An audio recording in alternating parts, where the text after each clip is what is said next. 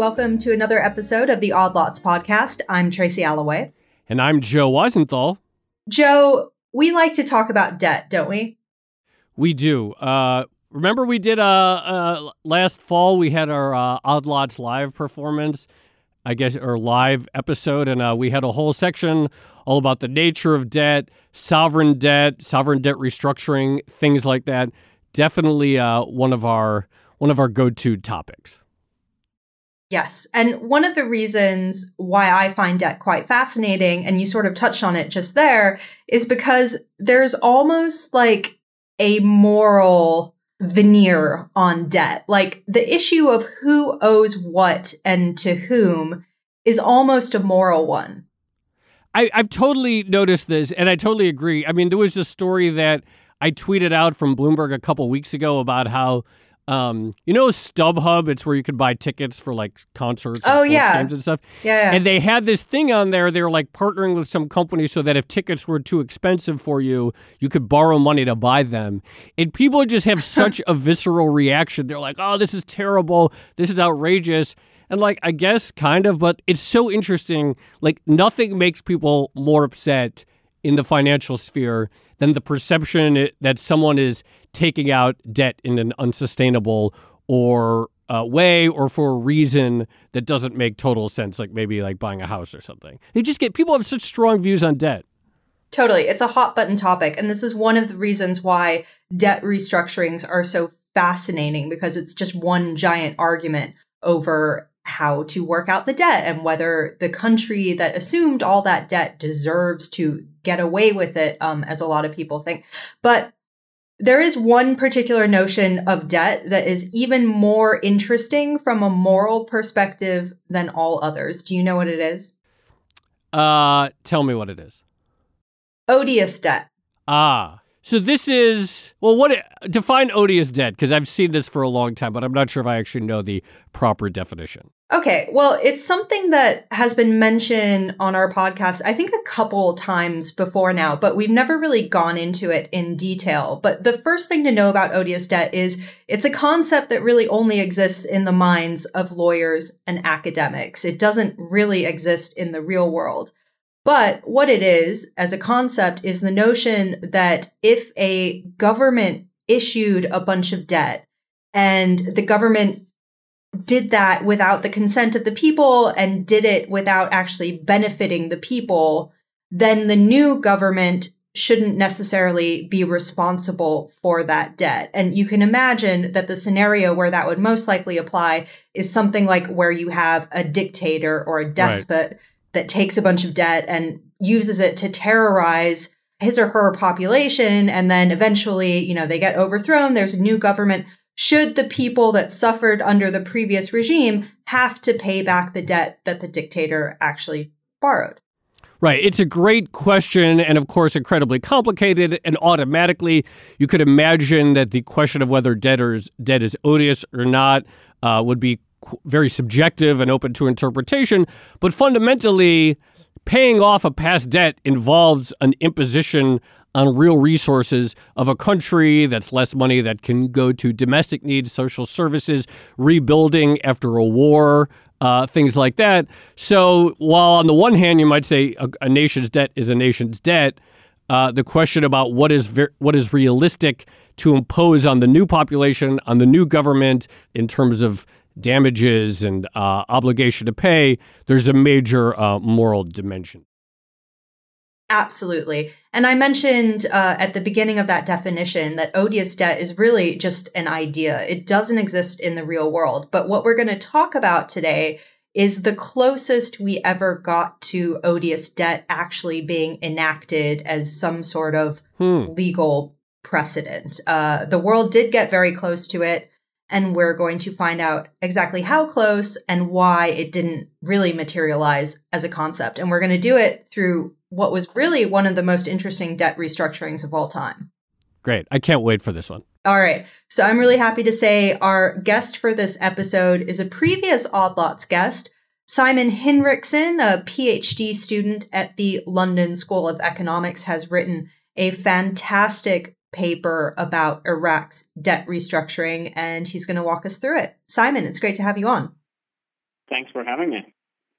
So, Simon, uh, first of all, it's a it is really a fantastic paper, and uh, it's available on the LSE website, so everyone can go and read it. Uh, hopefully, after the podcast.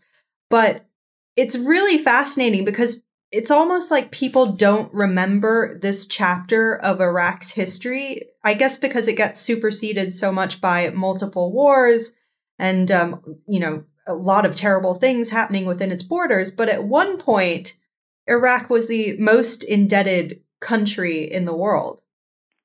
Correct. At the eve of the U.S. invasion in 2003, Iraq was so indebted that it had more than five times its GDP in national debt.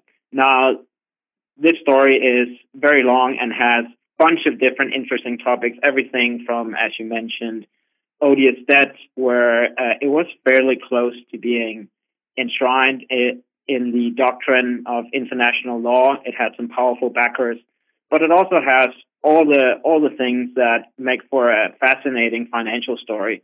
So one is that you didn't really know who actually was owed a lot of the debt.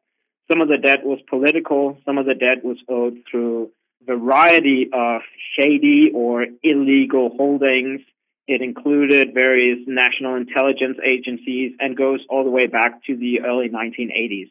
So it is sort of a plethora of things coming together in what I would argue is probably one of the few successful things that happened in Iraq in the post invasion reconstruction, which is why it sort of often gets overlooked because so many other disastrous and uh, terrible things happen, whereas this sort of flew under the radar. So before we obviously get to any talk of how it was restructured, let's talk about how the debt in, was incurred. As you point out in your paper, in 1979, it's still that point, due to the country's tremendous oil reserves and so forth, it was actually a net creditor to the rest of the world. So it didn't have any uh, net sovereign debt. And then, as you point out later, the debt uh, by on the eve of the invasion was several multiples of its GDP. How did the debt start to get built up, and who are the uh, original lenders to it? Why and why did why did they need this debt? Yeah, so if we go back to the 1970s, this is really where at least some of the current political discussions and wars originate. So it was a time in which economic growth was actually fairly robust. Iraq came out of the 1970s with double digit growth rates after the nationalization of the Iraqi Petroleum Company. You had oil, which uh, set new highs in terms of price. And Iraq came out in 1979 and was a net creditor to the world. So their foreign exchange reserves were somewhere around 35 billion, which is uh, almost two thirds of its GDP. And it's in that context that Saddam Hussein, Hussein takes over and starts his, his multi decade reign. So it actually starts from a position of being a net creditor to the world. Obviously, in the geopolitical sphere, this is also a time when the rest of the Middle East undergoes tremendous change. The 1979 uh, Iran revolution, which ends up with the with the Tehran hostage crisis of the U.S. embassy, means that Iran is not favorable favorably seen as, by the rest of the world, and Saddam starts this conflict in a in a sense in which he has backing from almost all of the geopolitical world, anything from the Soviets to the US to Europe. And uh, it's really in the context of the eight year war between Iran and Iraq that the entire debt is, is raised or funded. All of the debt is political war debt and comes from couple of different sources, which can all sort of be described as political backing for Iraq's war. So you have, if we try to break it down into into three buckets, you have the rest of the Middle East, the GCC country, the Gulf countries, who provide backing to Iraq because they favor Iraq. They don't want Iran to uh, become the Middle Eastern hegemon. And some of these loans or grants are given to simply just uh, have Iraq buy weapons import for the for the war. Now the grants or loans, and the reason I'm not just calling them loans is that Iraq consider these things grants. At the time, they don't think they're loans; they just think they're to help them back. Whereas the rest of the countries, especially Saudi and Kuwait, consider them loans, and there is uh, going to be a debate about that later. The other one is simply backing from other governments, what we today would call OECD, and ends up being restructured in the Paris Club, which is the US or Europe. They uh, both send direct money, they also send personnel and weapons to help Iraq fight the war. And then there is the murky, unknown loans that are sort of shrouded in mystery, which we don't really know what comes from. So the best example is a loan that was given from BNL. BNL at the time of the 1980s was a Italian-owned state bank, and it gave uh, almost two billion in loans to Iraq through a small branch in Atlanta. Now, why would an Italian bank, state-owned bank, give big loans to Iraq through its Atlanta branch? Well, the loans were underwritten by the Department of Agriculture. And in the 1990s, it turned out that the Department of Agriculture Corporation, those loan subsidies were actually heavily influenced by the CIA. There's a, a, a long story about that. It ended up being called Iraq Gate at the time in the 1990s. But all of these loans, whether they were officially sanctioned or they came sort of by way of corporate quasi government loans, all of it means that Iraq ends up taking on enormous debt in the 1980s and actually goes from being a, a net creditor to having a, a debt to GDP ratio of, of over 250%. At the same time, obviously, it goes to being a war economy. And the numerator and the denominator both go in the opposite direction. So Iraq, from having double digit growth in the 70s, end up having uh, negative growth all through the 80s and uses all of its money on, on, on the war effort. So it's in that context that it goes from being a big net creditor to being a very, very indebted country. So, Iraq basically has the goodwill of numerous actors in the Middle East, as well as international actors like the US, like the UK, and it's basically fighting a proxy war against Iran, and these countries and actors are willing to fund it, and that starts the cycle of debt accumulation. But then at the end of the war, its economy is also suffering, and so growth is slowing, and the debt to GDP ratio really starts to explode at that point. But of course, it still has political goodwill on its side. But then, Simon, you wrote that something quite big changes, and that's the point at which the debt actually becomes a problem. What was that trigger point? After the Iran Iraq war, or really at, by the time of the end of it, the geopolitical landscape changes. One is obviously that the Soviet loses some of its influence in the world. Another is that Iraq overplays its hand. So uh, it is victorious militarily, but it ends up being uh, a weak country in the end in the in the geopolitical sense. And even then, Saddam, after the war, thinks that uh, he has the power to actually be the new big hegemon in the Middle East. So he starts to be more aggressive.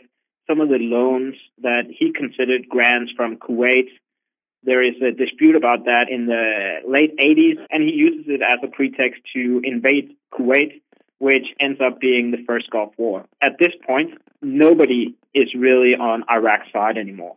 The geopolitical support that was massive because nobody liked Iran after the hostage crisis has completely evaporated. And not only that, everyone is afraid that after Kuwait, Iraq is going to consider going into Saudi Arabia, which is heavily supported by the West. So Iraq is defeated, and instead of actually being able to service these loans because it can just keep getting money from its backers, it ends up starting to default because the interest payment starts to add up. It needs to have more money for infrastructure.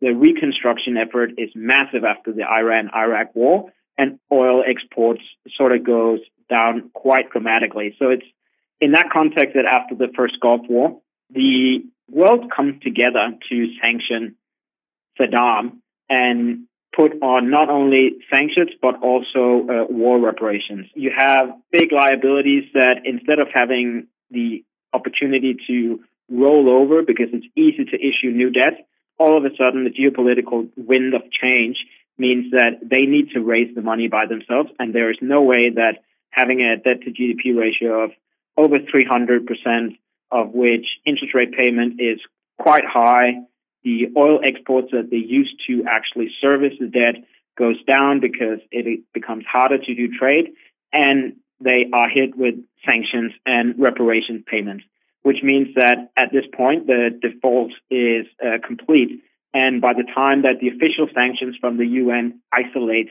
Iraq from the global economy, default is uh, complete and Iraq sort of stops any payments and withdraws from the global economy. So, before we go further, at this point, you know, obviously in uh, in recent years, we've seen sovereign debt restructurings, and we've seen different players, you know, have different interests, including the prominent uh, role that hedge funds or other private uh, lenders have played in trying to make sure they get paid. At this point, is there much private ownership of Iraqi sovereign debt? Uh, is it in private hands, or is it largely different states and the CIA backed debt and you know, sort of political debt, as you called it? In 1991, which is really the height of indebtedness, the total liabilities, or if we start with total debt, you have 18 billion, which is direct debt to OECD-like countries, meaning the West and the US. Then you have 50 billion, which is to Gulf states. These are the grants or the loans of which nobody can really agree on what they are. Then there are a bunch of smaller creditors, which are also countries. And then 10 billion, which is commercial debt, which is this sort of quasi bilateral. You don't really know who it is. But in the sources at the time, the commercial debt also includes a wide variety of trade credits or export credits. This can be loans that small businessmen gave to uh, Iraq or had liens on. And they are small, but they will obviously grow over time. But the main money uh, owed here are to bilateral states, whether that being OECD or Gulf countries. And there aren't really any hedge funds involved at the time. Uh, this was way before people started talking about uh, restructuring in, in terms of vulture funds or anything like Argentina. So it, it was primarily war debt that was highly political.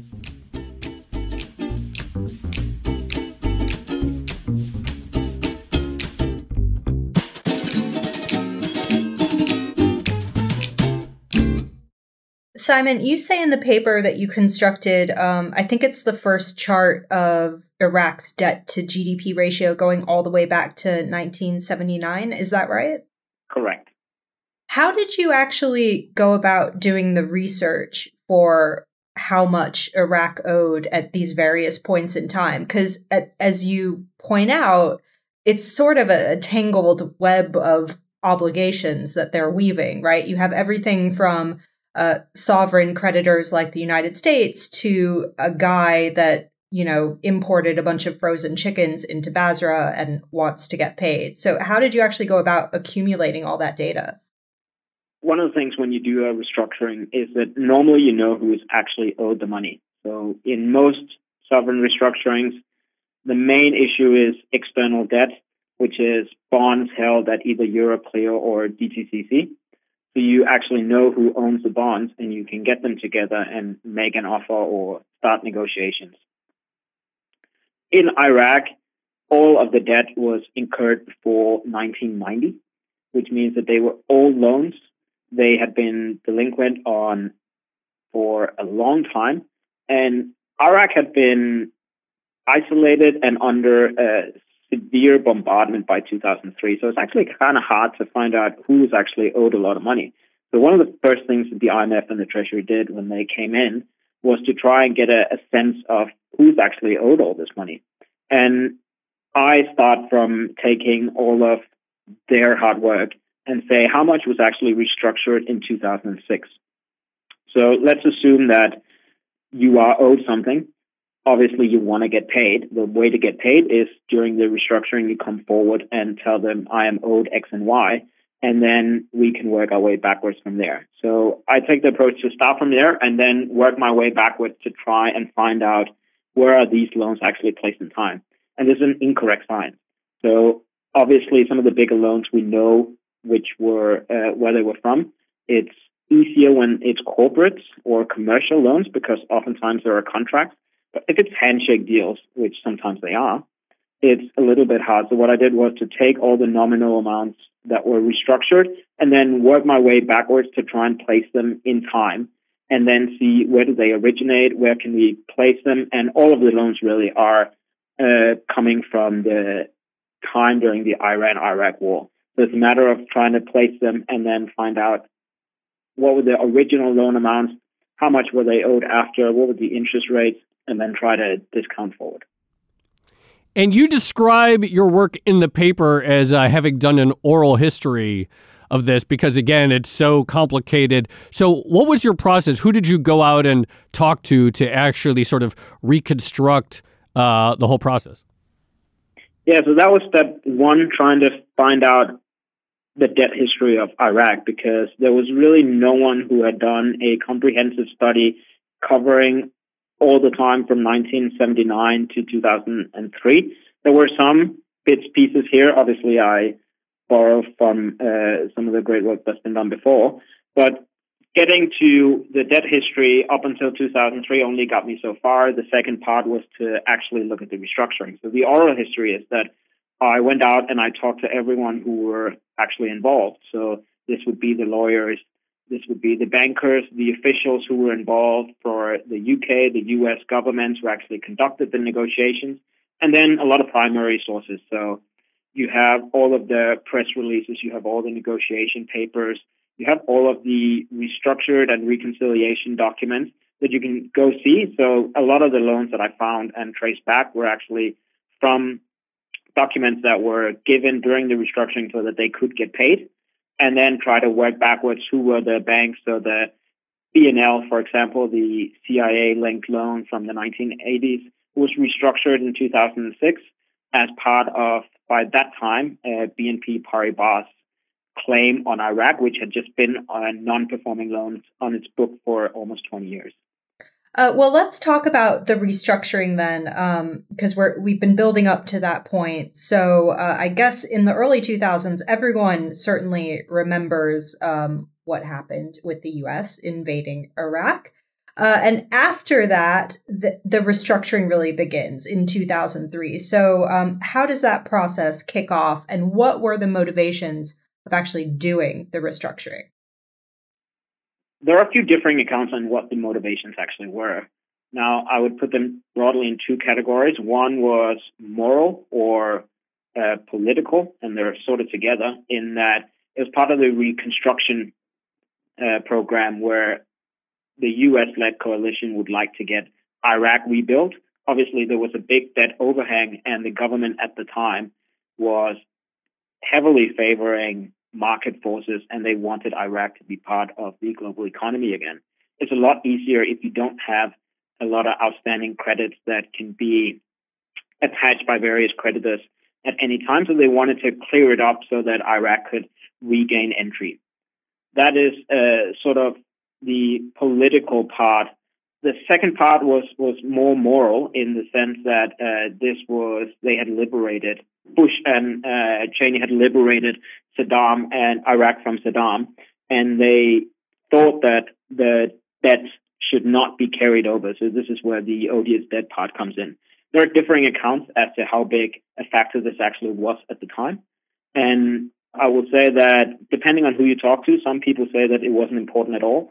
And some people will say that it was very important. There were several official statements. So the Treasury Secretary did say that they considered uh, declaring that that odious, but they wanted it for both moral and political political reasons. So, what did they actually do? Well, if we take our mind back to 2003 when they actually tried to make the invasion legal, the first UN resolution actually had very important provision in for the debt restructuring, which was that it immunized all of Iraqi assets from creditor attachment. This is fairly big and not something that is normally done in sovereign debt restructuring. And it's important because Iraq had lots of oil assets that were abroad. And if all of a sudden creditors started to come out of the woodwork and say, we want to get paid on our money, on our debt, then they could start to attach these oil assets. So it was enshrined into UN law that Iraqi assets were immunized from creditor attachment, which was sort of the step one and was part of the discussions from even before the invasion. Now, after that, uh, it got a pretty big push from the economic part of uh, the invasion force. So the CPA, the the provisional government that the US that the coalition set up, had an economic office of which it had a couple of big projects of which debt restructuring was was one of the main ones. So it was from early on agreed that there would be a debt restructuring, and you can see if you go back, Bush, the Treasury Secretary Snow, they they all talk about they this is a priority in the reconstruction of of Iraq. Okay, so we have the UN statement immunizing domestic energy assets from being seized by creditors. We have the rhetoric about uh, wanting some sort of restructuring and uh, some talking about how this debt should be seen as odious and therefore canceled. What was the gap, if any, between the rhetoric that we heard from the Bush administration versus what actually got put into practice in terms of the restructuring, and where did that where did things break down in that respect? I don't know if they really broke down, but they started early. They started early on to, to talk about how do we actually want to do this restructuring? So there are a couple of different ways you can go about a restructuring. Obviously, Iraq had three big creditor groups. One was the Paris Club people. These are the OECD, the developed countries who are owed money directly. A lot of negotiations start there. Then there was the commercial creditors, which were owed money. And then the bilateral governments, which are all the non-Paris Club, which mainly means in this instance, the Gulf states and China. And the U.S. had enormous political power to put behind pushing for a deal, especially at the Paris Club. So this is where they started. And they went to the Paris Club saying that we want as much debt write down as is possible. And this is where the context about the time of negotiations is important. So it varies enormously how big haircut government uh, creditors actually take on their sovereign debt. So we have stories about as low as less than 20% haircut, as was the case in Uruguay, to almost 80, which is the case of Argentinian the Argentinian restructuring in 2005. Obviously, there were things happening after that, but just in terms of the haircut that creditors take, it was actually during the time more creditor friendly restructurings that were the norm obviously going out and saying we would like your debt to be restructured at somewhere around 80 to 90% haircut was a pretty big ask at a time when creditors actually had a lot of power to say that. So the initial talk is where do we actually go about doing the restructurings and how can we use the political muscle to push it through? This is where you have the, the two groups of people who are normally involved in restructurings. So this would be the IMFs and the US treasuries and the bankers and the lawyers of the world who want to do a normal restructuring where uh, you do either a debt for debt swap or a debt for cash swap. You do it through the normal channels of negotiation.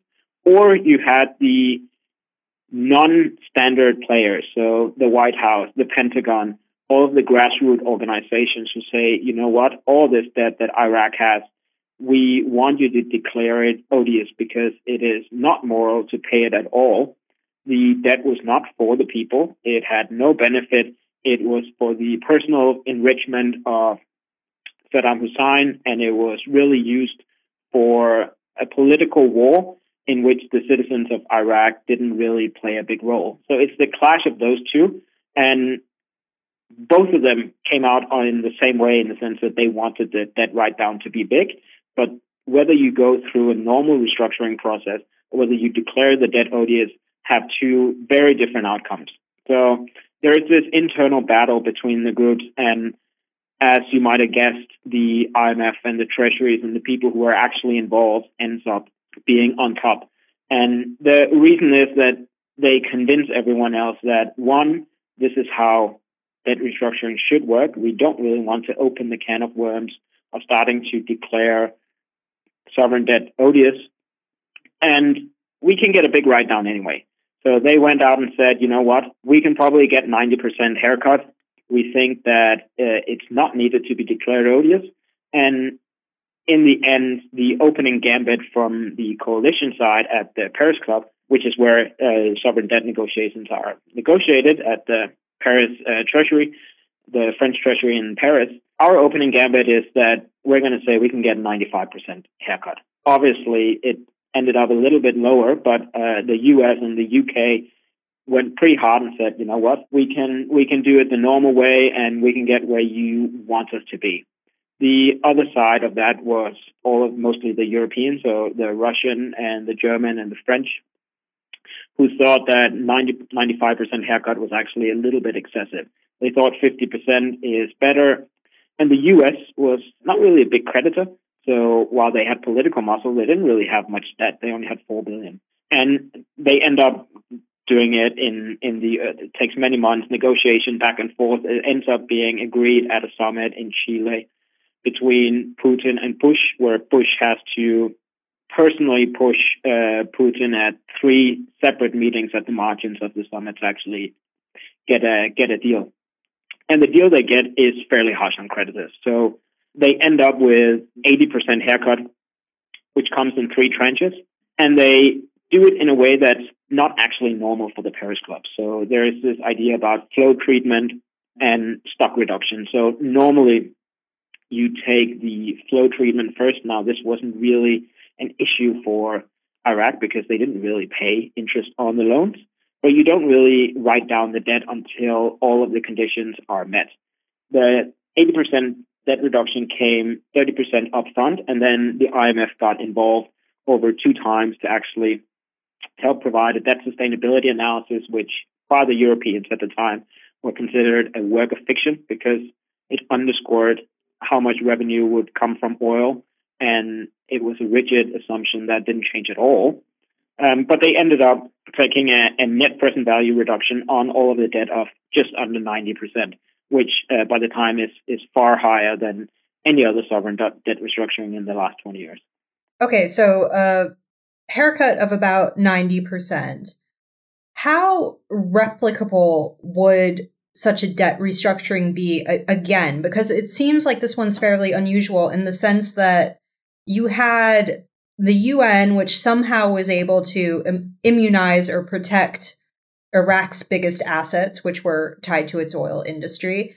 And then you also had this big player, this big influential player in the form of the US actively lobbying for the best possible terms for Iraq. And I should just mention also, you had one of the best debt restructuring lawyers around and also a previous Odd Lots guest, um, Lee Buchheit over at Cleary Gottlieb, or formerly of Cleary Gottlieb, representing Iraq. So all these great uh, things going for Iraq when it comes to this debt restructuring. So is it just an, an isolated incident of, of one of these things going right for once? I think it's an isolated incident in the sense that at the Paris Club, they had the political backing of a coalition, which were all on the same side and mostly represented the big creditors. They had the UN resolution, which meant that it was really hard for the creditors to do anything. There were no remedies to actually enforce the debt.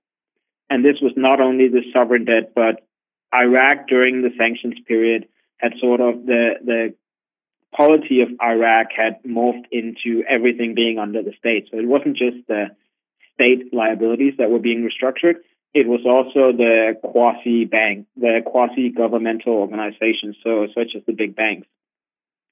And the UN resolution really stopped anyone from trying to enforce their creditor rights, which meant that a lot of people didn't engage.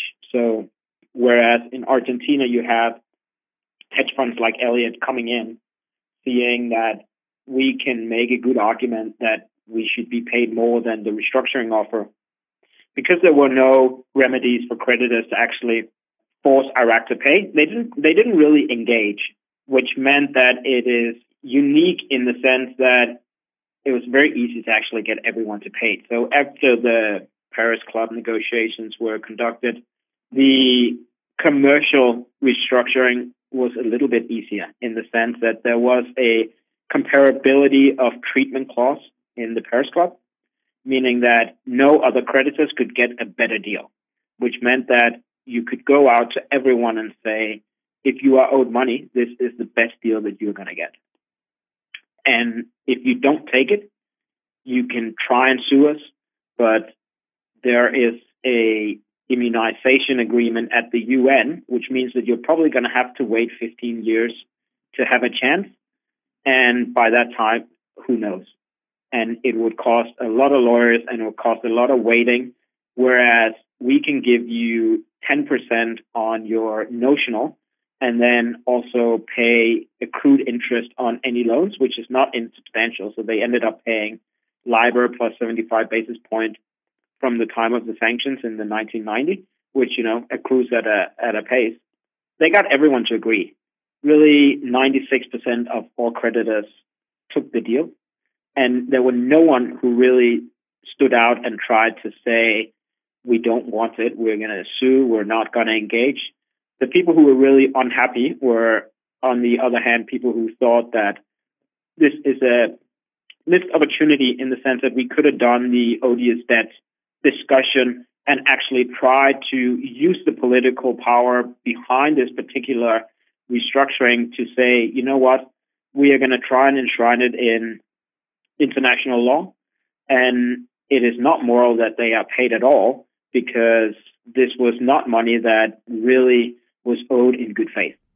So, talk about that. What would have been in, say, some alternate history? What might have been the ramifications? You mentioned the Pandora's box. If they had enshrined this con- uh, concept that some debt is inherently odious and it's not necessarily moral to pay it back, had that uh, concept put, been put into application with the Iraqi debt restructuring, what might that have uh, meant uh, subsequently for uh, subsequent uh, restructurings? I think it really would have been Pandora's box in the sense that we don't know. But there were fairly serious discussions to the top of the US government about actually starting to do this. So if you go back at the time, the think tank and policy world, uh, among them academics, there is a big discussion about actually declaring the debt odious, and there are overtures in that direction. And it would have meant that other people lending money to desperates around the world would have had to think twice and not just say, oh, you know what? The idea of sovereign debt is that the intergenerational loans of one government is honored by the next government, which is really one of the main foundations in uh, international finance at the time. You would have had to step back and say, okay, so if you lend money to uh, a despot or a dictator, the international law uh, is there might be an argument that you should not get your money back. Obviously, there are lots of people with interest in one way or the other.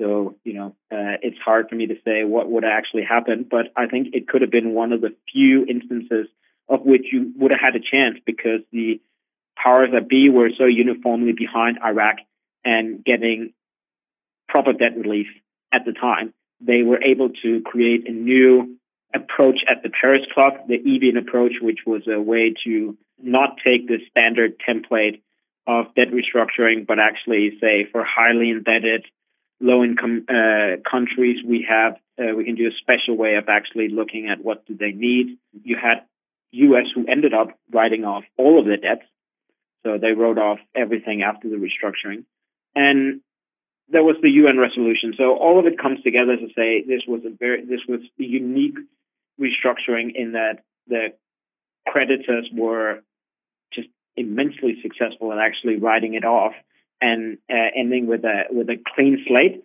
but under the terms of the old sovereign debt restructuring. So it, it was successful if we say, okay, compared to every other restructuring that's been in the last hundred years, and uh, it went very smoothly. Everyone agreed. No one sued, but it could have been more. It could have been a way to actually create a new restructuring mechanism or a bankruptcy court to settle these things going forward. And it was a unique opportunity in that sense. Is it weird that I mean, a lot of this debt, as your paper points out, was incurred in the 1980s when Iraq was fighting against Iran with the support of a lot of its creditors who were actually giving it money in order to do this. And then, I guess 20 years later, those same creditors are suddenly talking about that debt as odious debt. Is it weird to see that sort of progression in the way people were thinking about that money? I think it's a little bit like geopolitics. You know, people used to be your enemies; they're now your friends, and then they can become enemies. And a lot of the money was really thrown after Iraq because there was plenty to go around, and the whole idea about supporting satellite states or allies to do proxy wars in the Middle East was just fairly normal. And I mean, to an extent, many of the issues that we have here that are you know shown, especially in the early years, are still with us. So you know, Iran and Iraq are in the news today. A lot of the issues were not really resolved in any way. The old debt was restructured into new debt, but the underlying political and religious and power struggles really just continue. So, in that sense, probably not. So, one of the questions that always arises when you have a sovereign debt restructuring, and particularly in more contentious ones where you have some creditor trying to get money, is like, well, in the end, like, how do you really get a government to pay you money? They're a sovereign country, they can do whatever they want. International law is sort of a weak, nebulous concept at best. In, in many cases, though, like, say, what we've seen with Argentina is that the money is raised initially or the bonds are sold through major financial centers. So maybe through New York or through London. It doesn't sound like that was the case in uh, in Iraq, where uh, where a lot of this debt was just incurred bilaterally through different states or the CIA or whoever. But talk to us about the difference in a restructuring when uh, the if the debt was incurred through some uh, major financial center with a sort of more robust legal framework for settling this stuff. Yeah, so one of the one of the main or the main difference between owing money to a sovereign versus to a corporation is that if you owe money to a corporation or a household, there is a bankruptcy court. You can take them to court. You have remedies. You know there is a there is a way to actually get the money. Whereas sovereign states, it doesn't really work like that. In the last 200 years, or really before that, the idea that you send in the gunboats was that you sometimes just had to force people to pay. And there really isn't a way to force sovereigns to pay, or at least historically, there hasn't been. So, why do sovereigns pay interest on debt? Well, it really comes down to mainly one or two things. One is reputation. And by reputation, I mean it's nice to be able to smooth your consumption or borrow money if you need to buy something. And if you don't pay your creditors, well, the chance that they're going to lend you money next time is probably a lot smaller. So countries just do it out of self interest because it's a lot easier to pay the interest on your debt knowing that you can go to the market again. So this is sort of the reputational idea. Second, there are sanctions. So the uh, historical uh, analogy would be that you're put in debtor prison, but you could also just be forced. So in the 19, 1800s, uh, it was just a matter of raw power often, where one country forced another one to pay. All this really changed in the last, shall we say, 30, 40 years with the rise of financial centers. So in New York, in Hong Kong, in London, most money flows through one way or the other. So if all of a sudden the laws of London or English law or New York law suggest that if your money touches New York, you have to abide by certain rules, which means that you can have cases like Argentina, where even though none of the creditors or the debtor were really in New York, the judge in the case sat in New York and could really say, yes, but all money flows through here at some point, and I'm going to slap motions on it if it does, which means that the creditors do have certain remedies to all of a sudden force countries to pay.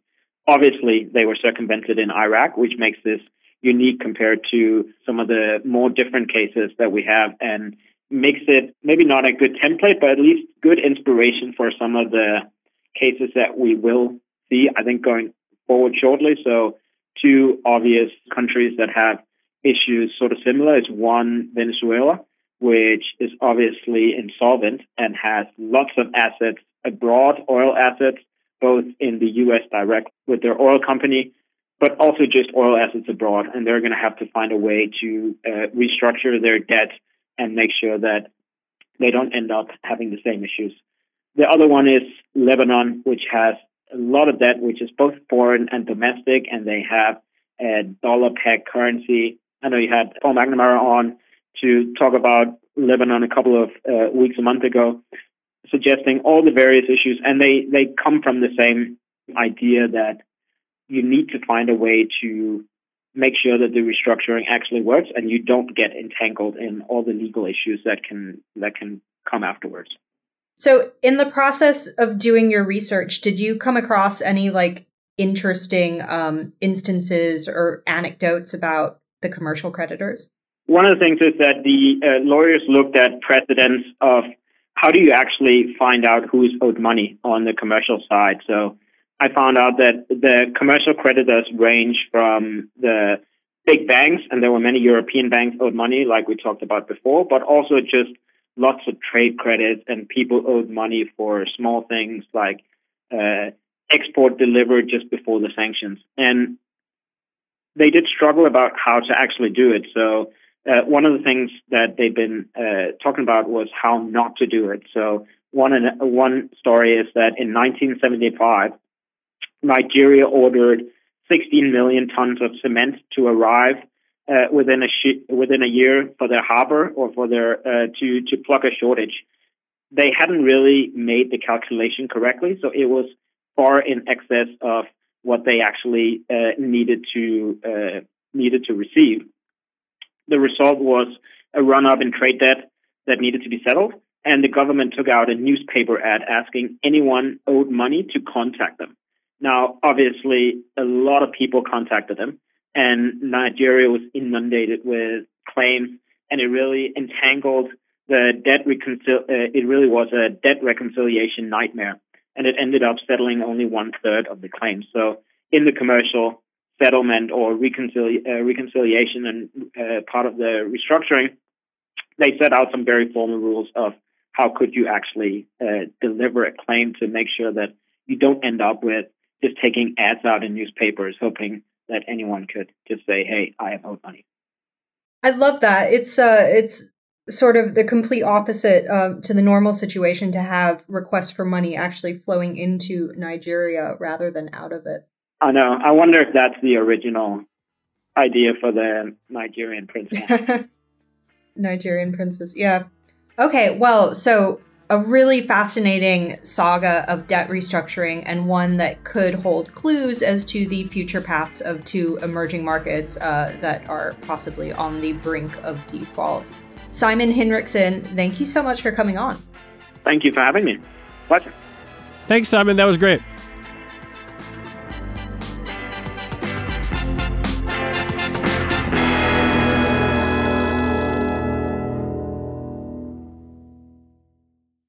So, Joe, I really enjoyed that conversation. Uh, it brings together, of course, a lot of the themes that we've discussed on previous Lots episodes, but it seems especially relevant in the context of what's going on in Venezuela, but also Lebanon. So it's nice to think about the Iraq example, whether or not it could be a blueprint for future restructurings or whether or not it was really an isolated special case.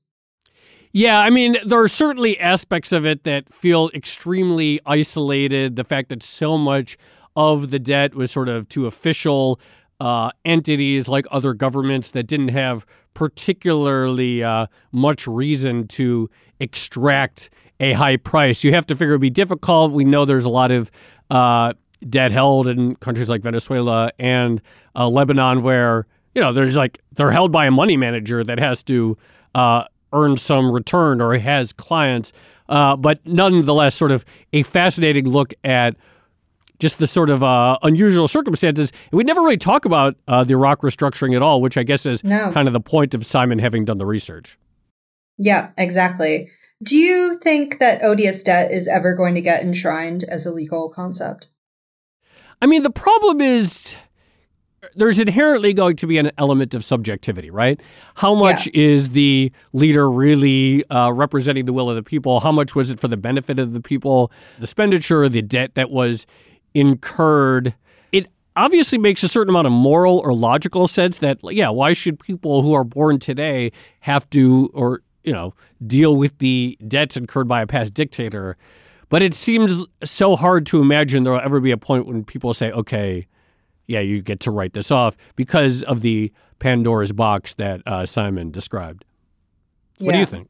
Um, what do I think? Uh, I think, well, this is sort of what I was getting with that question about how come all the debt incurred in the 1980s was okay as long as Iraq was seen as beneficial to the international community in the sense that it was fighting against Iranian hegemony. But then suddenly, after it invaded Kuwait and it became very, very clear that Saddam Hussein was a bad guy, suddenly that same money can be considered possibly odious. So you sort of have this fluidity of debt, right? Like debt ex- can exist for many, many decades and in that period of time, the reasons it exists can change and they can switch from possibly moral to possibly immoral.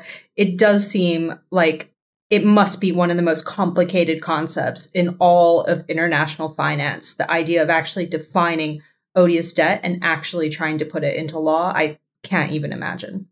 Yeah, and I think that's what makes uh, even current debt restructurings so interesting to watch. So set aside the moral question, they're just so complicated because the legal frameworks are unclear.